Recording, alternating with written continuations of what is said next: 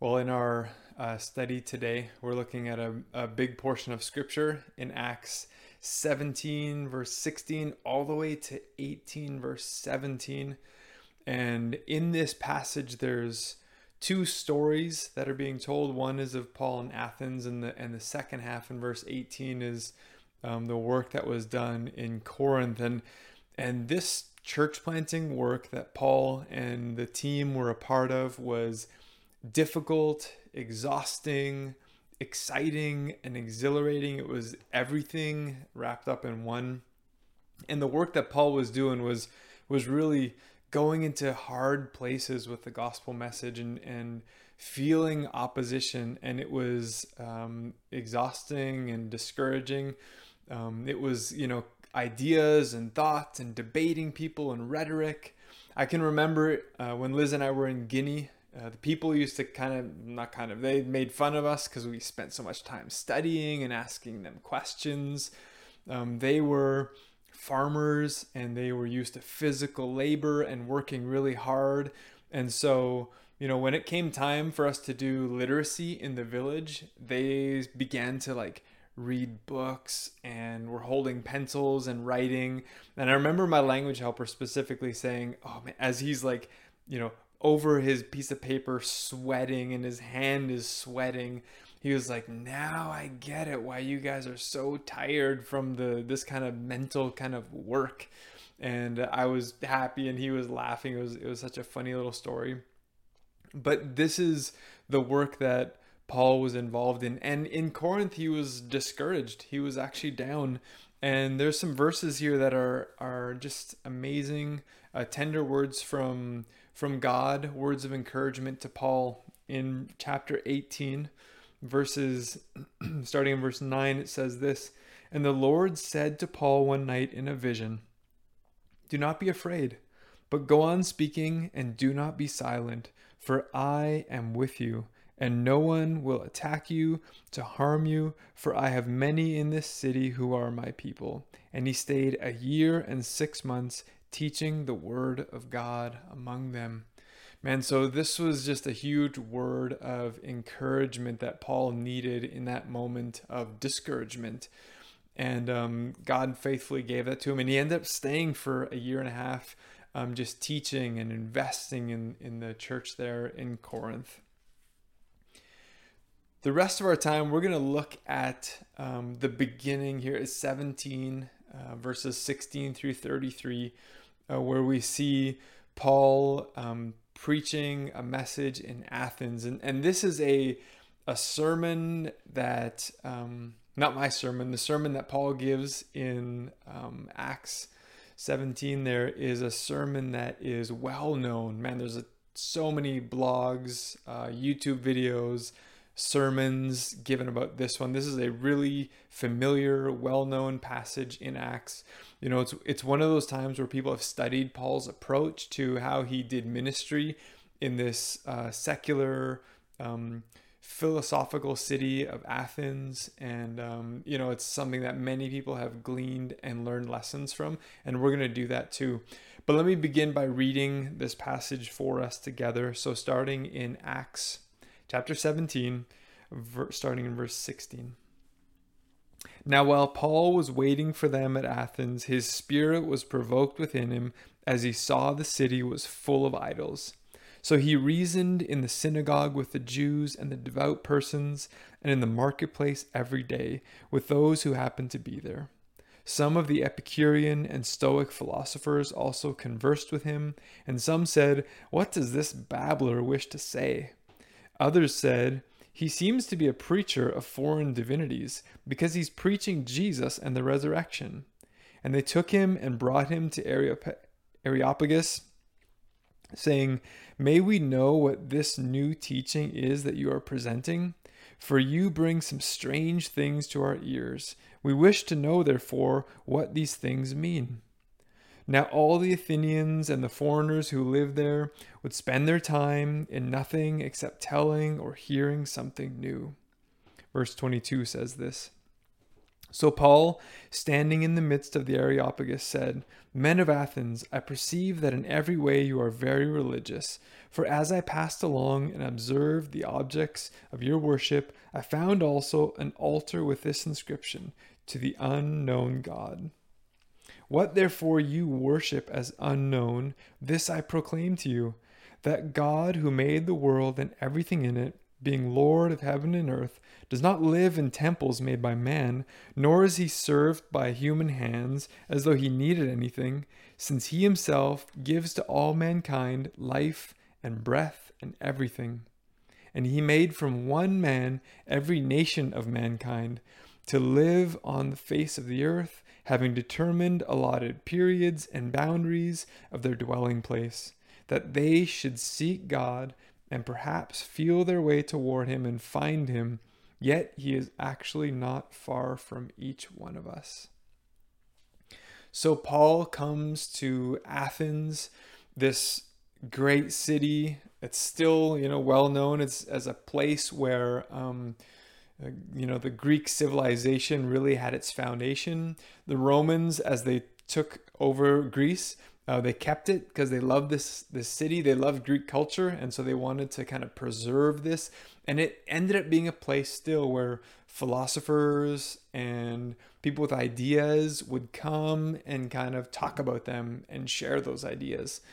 And so Paul finds himself there in Athens and he goes around and he discovers a city full of idols and full of philosophers, which he, he probably knew, but we see a number of things in our story here today. And the first thing that we see is that Paul went to them. Like literally, Paul left his home wherever he was staying, or hotel or guest place. I'm not sure where he was, but he left it and experienced the life of the people there in Athens. It says that he set out and he saw, you know, the the marketplace and he saw the idols Paul is very much um, putting into practice the mindset, uh, you know, a missionary mindset of going to be with people. I don't know about you, but I can, and and many of us, I think, can tend to not think that way or not act that way. We tend to choose comfort. We ch- we tend to choose familiarity, things that we know, people that we know. It can be. Um, fun for a little while to have an adventure and to go see new things and experience new stuff. We often do that on vacation. I don't know about you, but when I come back from vacation, I'm often super exhausted because I have pushed myself, you know, even something as simple as camping, you know, pushed myself beyond my norm, not the things that I'm familiar with, and maybe riding a little more adrenaline than what I'm used to. And uh, I'm tired. And so being with like minded people, especially for us as believers, is comforting and it's um, healthy for us. It's encouraging. Um, but we see here this this example of Paul to see, to go and be, to be out with people in the life of the city, so that we can know what people's um, hopes, their dreams, what their beliefs are.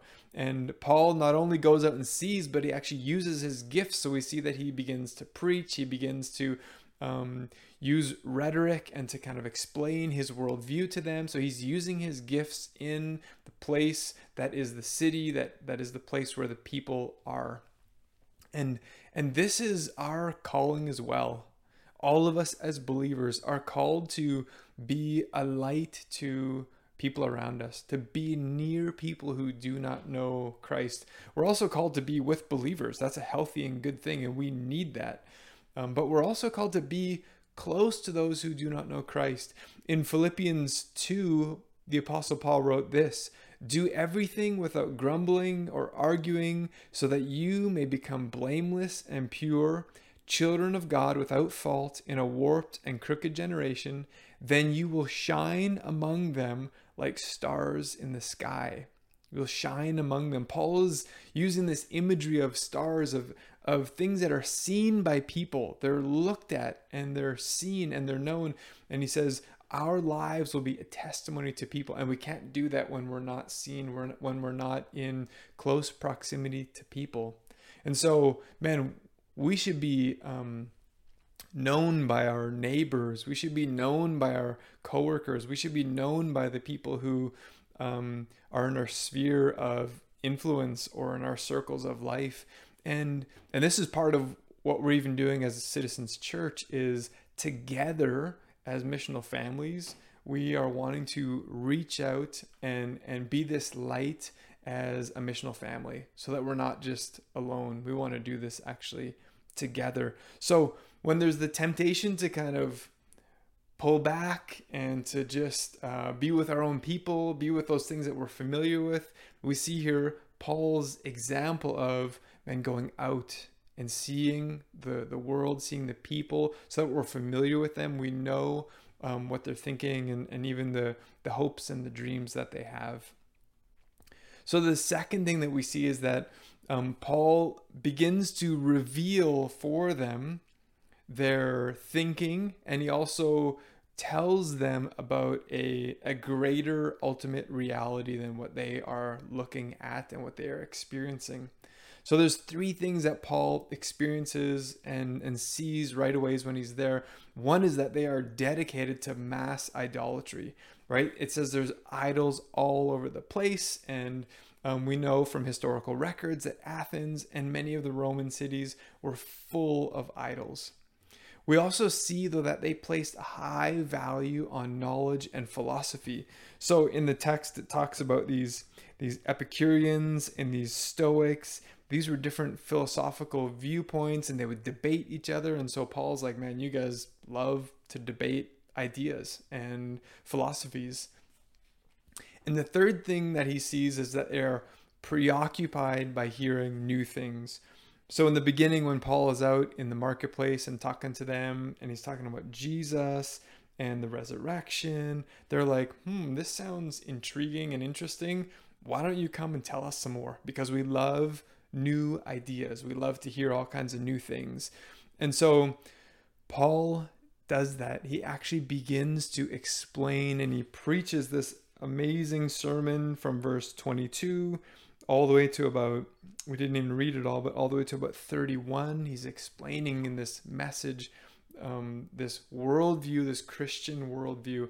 But one thing that he does is he does it with like great gentleness and compassion and kindness. And I just want to stop here and kind of point that out, be, be really clear because, like, in our age of Twitter and Facebook and Instagram and all the, you know, websites, um, it is so easy for Christians to um, be unkind, to be um, defensive or even offensive in the way that we talk about Christianity, the way that we talk about people who aren't believers.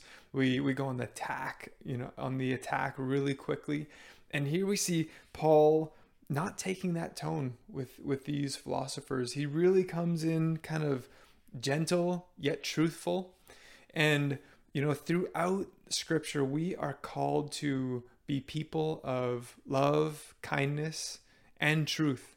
Luke 6 35 says this, but love your enemies, do good to them, and lend to them without expecting to get anything back. Then your reward will be great, and you will be children of the Most High, because He is kind to the ungrateful and wicked. So, our example is God Himself. He's kind to people that are wicked and ungrateful.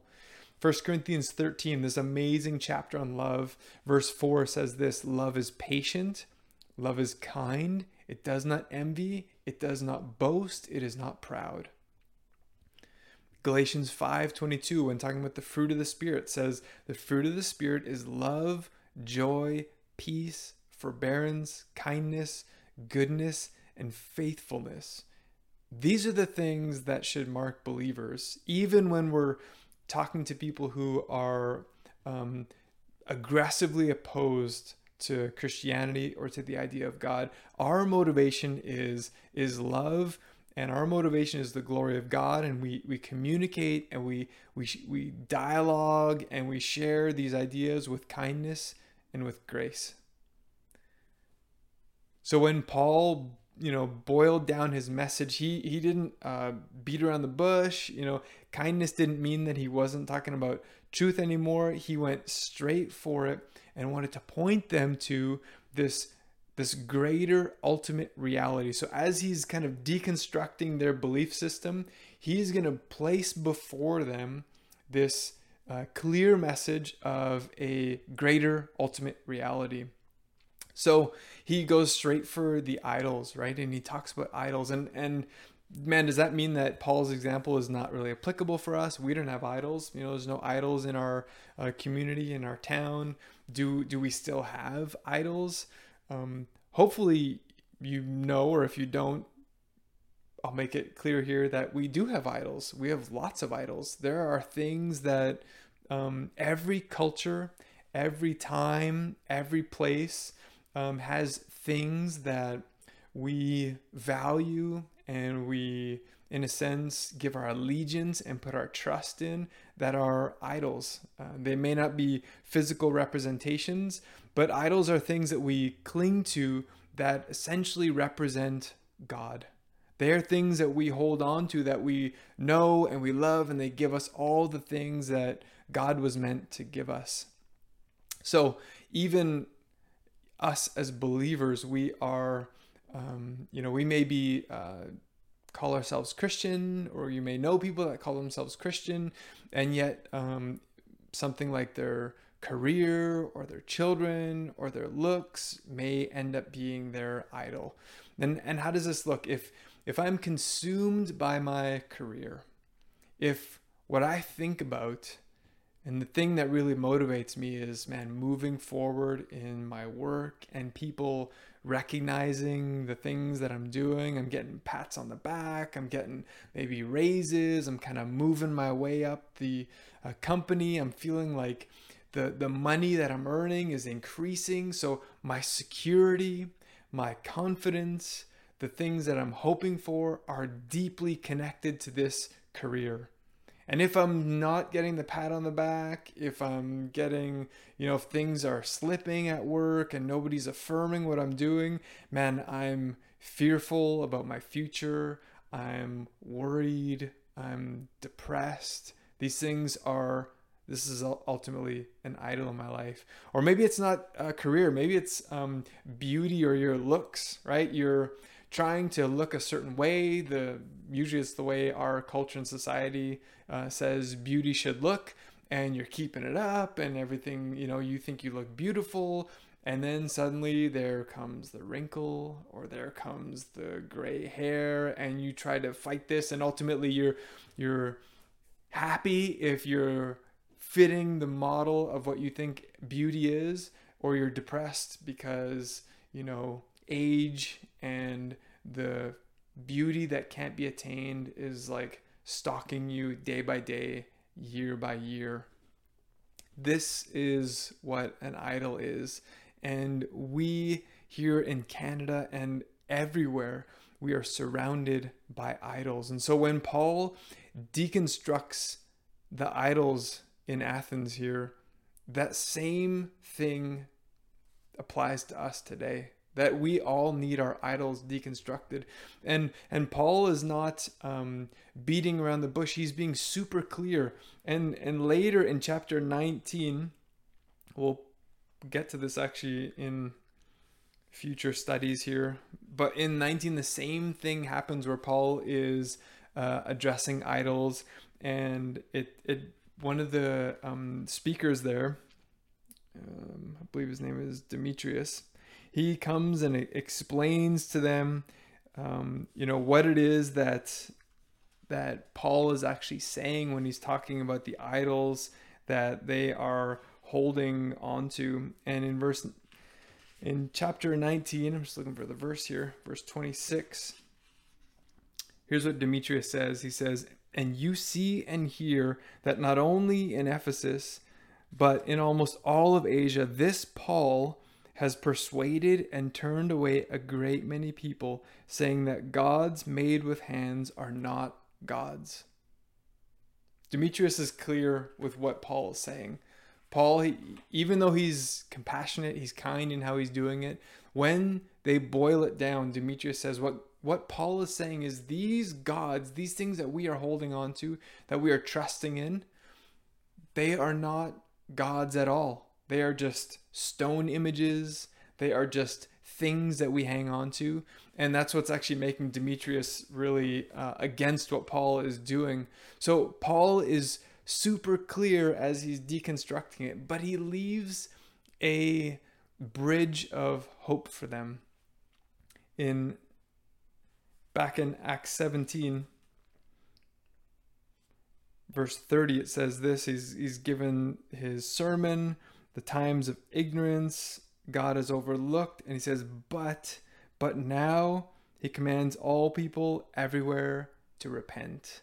That but is extremely important. This is the, the word of hope that Paul has for them. He is he is trying to explain to them that man, this this thing that you're searching, this knowledge, this idol that you're sacrificing to, this way of life, this type of seeking that you're doing is pointing you to a greater ultimate reality than these idols. It's actually pointing you towards God and and now Paul is saying what I'm here telling you to do is to turn to this God. That's what repent means. It means to turn away from what you're looking at and turn towards God. And and Paul is saying I want to point you to this greater ultimate reality which is the person of Jesus Christ and that's the message that Paul has been preaching. He's been preaching it everywhere he goes and it's what he's preaching now. So in verse 24, he talks about God as creator. In verse 30, he talks about God as judge, that we were meant to worship him. And now Paul is trying to, to point them towards this greater ultimate reality, the ultimate answer found in Jesus. Tim Keller, in his book Center Church, when writing about how the Apostle Paul shared the gospel throughout the book of Acts, he says this in every gospel presentation, there is an epistemological challenge, it's a big word, that, that basically means people are being told that their understanding of God and ultimate reality is wrong. So he starts with that. There's also a personal challenge regarding sin. So that's the second piece. And then lastly, then there's a proclamation of Christ as the answer and solution to their sin problem. And that's what Paul is doing here in, in the last part of his message. He is preaching to them the gospel. He's pointing them to the ultimate reality, which is not a thousand philosophies, not a thousand gods. It's found in one person. It's in Jesus Christ. All the things that they've been looking for, all the things that they've been longing for, putting their hope in, all those things were meant to be put in Jesus Christ. All their hope was meant to be put in him. And what is their response to this? Look at chapter 17, verse 32. Now, when they heard of the resurrection of the dead, some mocked, but others said, We will hear you again about this. Verse 33 says, So Paul went out of their midst, but some men joined him and believed, among whom also were Dionysius the Areopagite, and a woman named Damaris, and others with him. So they actually put two names. I just butchered the town where he's from, but they put down two names of people that actually came, but some completely just rejected it. They mocked this. They're like, this is a joke, man. We just want to hear ideas. We don't want to hear about this ultimate reality of Jesus Christ, the ultimate answer. Others were like, hmm, no, let me think about this some more and some believed. And I don't know about you, but this is still the case today that when you preach the gospel, for some people, it's a joke. They think that you are crazy or that they couldn't believe that you actually would believe that thing. It's laughable in their minds. Others, maybe you think about it, would take it or leave it. And some put their hope and their trust in Jesus. And so Paul uses this sermon to to get them to think about the idols in their life. And um, for us, it's the same. I, I hope that this message wouldn't just get you thinking about the idols that other people have, but maybe it would get you thinking about what are the idols that you have. You know, it might be money. Often, money is an idol that you spend your whole life working, earning, buying things. And the question is if it was taken away, would you still find your full hope and everything you need in Jesus? Or maybe it's your kids. You know, they are everything to you. And so, if your kid or kids were taken from you, or if they left you, like the story of the prodigal son, would all of your hope be gone? Or maybe it's beauty. We talked about that already. You know, when not if your beauty will fade, when your young, youthful beauty will fade, will it be enough to have the unmerited acceptance of Christ as you're entered in as a beloved child, accepted not because you look beautiful, not because you're like partially beautiful, you're fully accepted as a beloved child of God because of the gospel. Man, even as I say those three examples, I think there are still idols in my own heart that Christ needs to crush so that he becomes everything for me. And so the gospel message needs to be preached to our communities, but we also need to preach it to ourselves over and over and over again because we tend to regularly pick up new idols that we hold on to. In 1 Corinthians 1, verse 20, Paul says this Where is the one who is wise? Where is the scribe? Where is the debater of this age? Has not God made foolish the wisdom of this world? For since in the wisdom of God, the world did not know God through wisdom. It pleased God through the folly of what we preach to save those who believe. For Jews demand signs, and Greeks seek wisdom, but we preach Christ crucified. A stumbling block to Jews and folly to Gentiles, but to those who are called, both Jews and Greeks, Christ, the power of God and the wisdom of God. For the foolishness of God is wiser than men, and the weakness of God is stronger than men. And we preach Christ crucified, and through that message, through our weak bodies, through our weak lives, God uses it and He saves both Jew and Gentile to His glory. Let's pray. God, thank you for saving us. Thank you for the truth of your word. Lord, may we stand on it with confidence, knowing that your Holy Spirit works through this preaching of the gospel. And we pray, Lord, that you are glorified as we do that. In Jesus' name, amen.